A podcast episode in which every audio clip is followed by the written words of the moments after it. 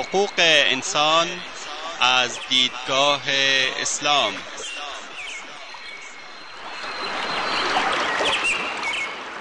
يا أيها الناس إنا خلقناكم من ذكر وأنثى وجعلناكم وجعلناكم شعوبا وقبائل لتعارفوا إن أكرمكم عند الله أتقاكم إن الله عليم خبير.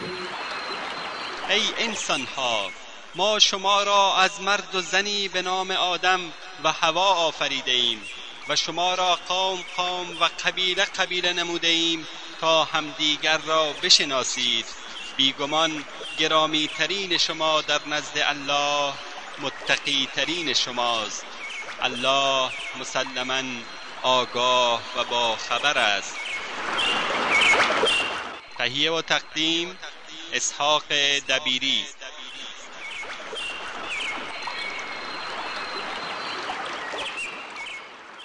بسم الله الرحمن الرحيم. الحمد لله رب العالمين والعاقبة للمتقين وصلى الله وسلم على نبينا محمد وعلى آله وأصحابه أجمعين. اما بعد شنوندگان عزیز در حلقه قبلی درباره نظارت داخلی نظارت خارجی کودکان و آنچه شامل آن می شود صحبت کردیم.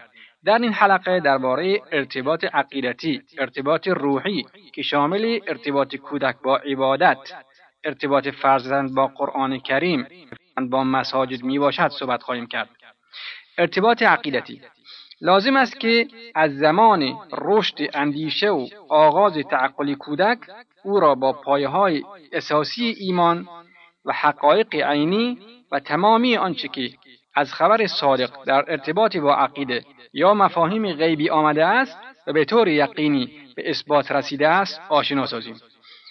بر این مبنا واجب است که مربی نهال ایمان به خدای عزوجل و ملائک و کتابهای و پیامبران الهی و قضا و قدر و سؤال دو معمور قبر و عذاب قبر و احوال حشر و نشر و بهشت و جهنم و سایر مفاهیم ضروری را در اعماق الوجود فرزندان جایگزین سازد. این نهال چنانچه با اخلاص و عمق اندیشه و رسوخ مفاهیم ایمانی در قلب و حدیث مربی جایگزین شود درختی تنومندی خواهد شد که ثمرهاش حسن مراقبت و نظارت الهی و ترس از او و تسلیم بودن در مقابلش و التزام به مجموعه اوامر و نواهی است. حساسیت ایمانی و بیداری زمیر چنین انسانی موجب میگردد که دچار مفاسد اجتماعی و وساوس نفسانی و رضایل اخلاقی نگردد. و به همین دلیل از لحاظ روحی و اخلاقی امر, امر او به اصلاح کشیده خواهد شد و از لحاظ عقل و سلوک نیز متکامل می شود و جزو کسانی خواهد بود که از جنبه هدایت و بودن بر سرات مستقیم و برنامه و قانون الهی زبانزدی خاص و عام خواهد شد. ارتباط روحی. مقصود از ارتباط روحی آن است که روان فرزند با صفا و اشراق مزین شود و گل ایمان و اخلاص در قلبش شکوفا گردد و نفس او در جوی از پاکی و روحانیت علو و منزلت پیدا کند که در این مورد اسلام شیوه ویژه دارد که با ارتباط متنوع روحی او را دائما با حفاظ معنوی در جوی از اشراق و پاکی و اخلاص قرار می‌دهد. ارتباط کودک با عبادت. در روایتی از پیامبر اکرم صلی الله علیه و آله و سلم آمده است که فرمود فرزندانتان را در هفت سالگی به نماز امر کنید و در ده سالگی چنانچه نماز نخواندند ایشان را بزنید و در همین سن جای خوابشان را جدا کنید.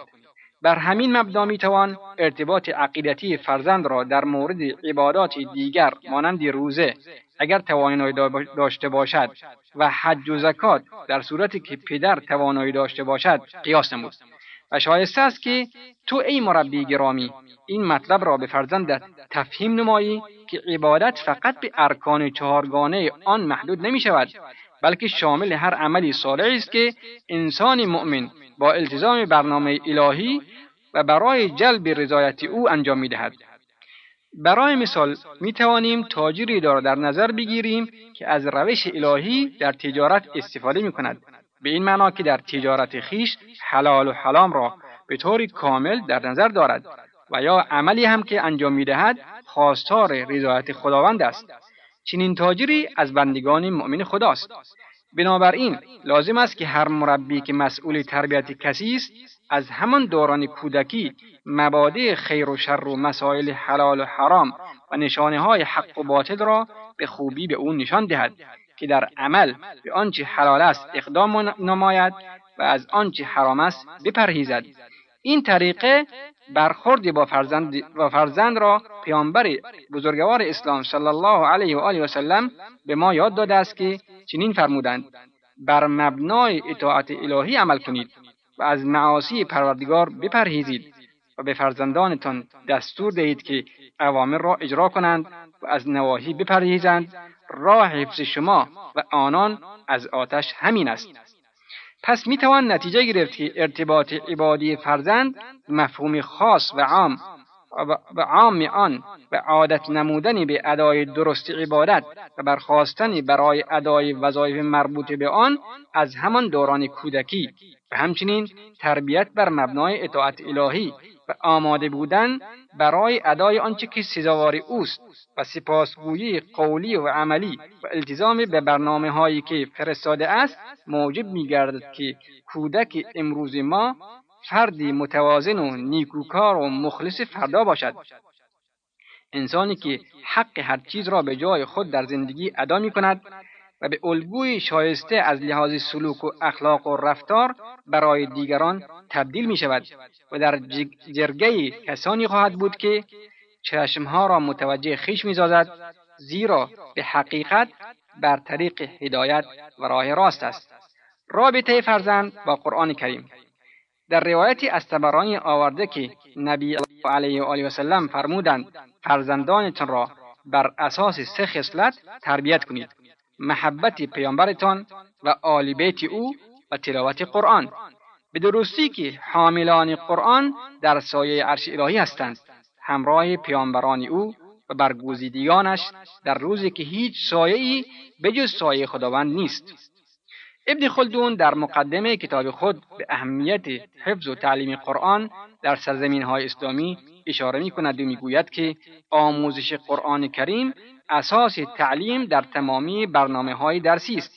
زیرا قرآن از جمله شعائر اسلامی است که موجب تثبیت عقیده و رسوخ ایمان در وجود فرد مسلمان می شود ابن سینا در کتاب خود به نام سیاست پیشنهاد می کند که به محض آنکه دریافتید که کودک از لحاظ جسمی و عقلی آماده دار آمدگی دارد آموزش قرآن کریم را آغاز کنید تا از همان ابتدای زندگی با زبان عربی خوب گیرد و نشانه های ایمان در درونش نفوذ کند.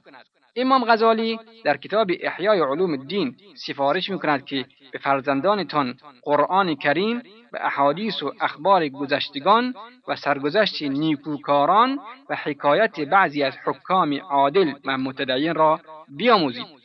پس ای برادر و ای خواهر مربی باز هم به تو یادآوری می‌کنیم که راه اصلاح این امت فقط طریقی است که در گذشته پیموده شده که همانا آغاز آن طریق خواندن قرآن و تطبیق عملی این کتاب عظیم با زندگی بوده است. و اگر واجد عزت و عظمتی بود و از جهت اندیشه و شیوه زندگی و واقعیت های دیگر برتری داشت به واسطه دینی با عظمت اسلام بود.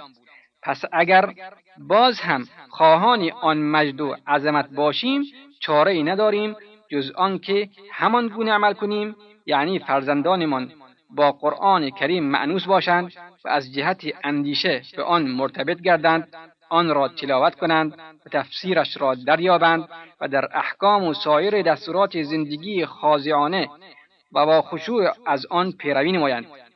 در آن صورت نسلی مؤمن و قرآنی و نیکوکار و متقی خواهیم داشت که همین نسل است که عزت و مجدد اسلام را تضمین می کند و به واسطه همت عالی و پرتوان آن کاخ رفیع دولت اسلام بار دیگر بنیانگذاری می شود تا از تمامی از تمامی جوامع بشری از جهت تمدن و قدرت و عزت پیشی گیرد.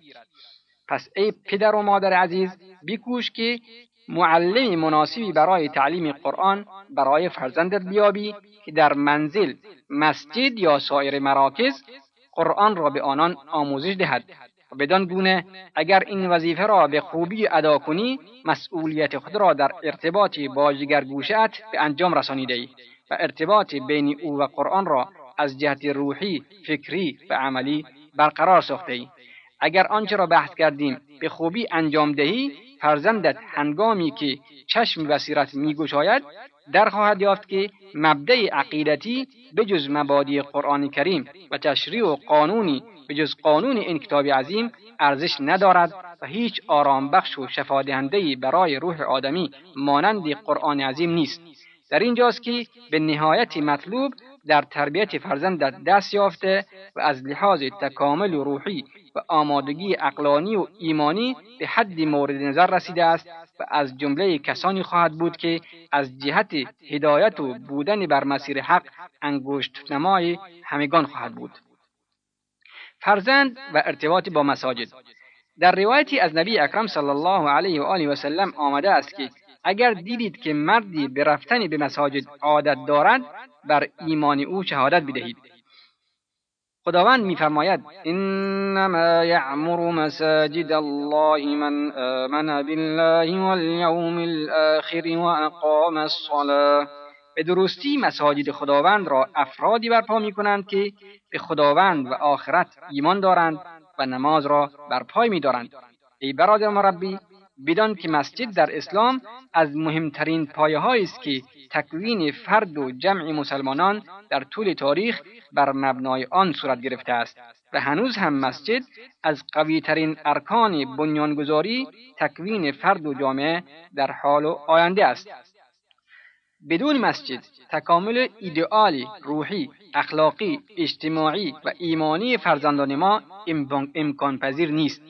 اگر مسجد نباشد ندای آسمانی الله اکبر را از کجا بشنویم که در آسمان این دنیای خاکی تنین می اندازد مشاعر آدمی را به احتزاز در می آورد و بند دل را می لرزاند بدون مسجد فرد مسلمان نمی‌تواند پای موعظه و گفتار حق بنشیند تا روح و نفسش به حرکت بیفتد و مشاعر و احاسیسش را شکوفا گردد.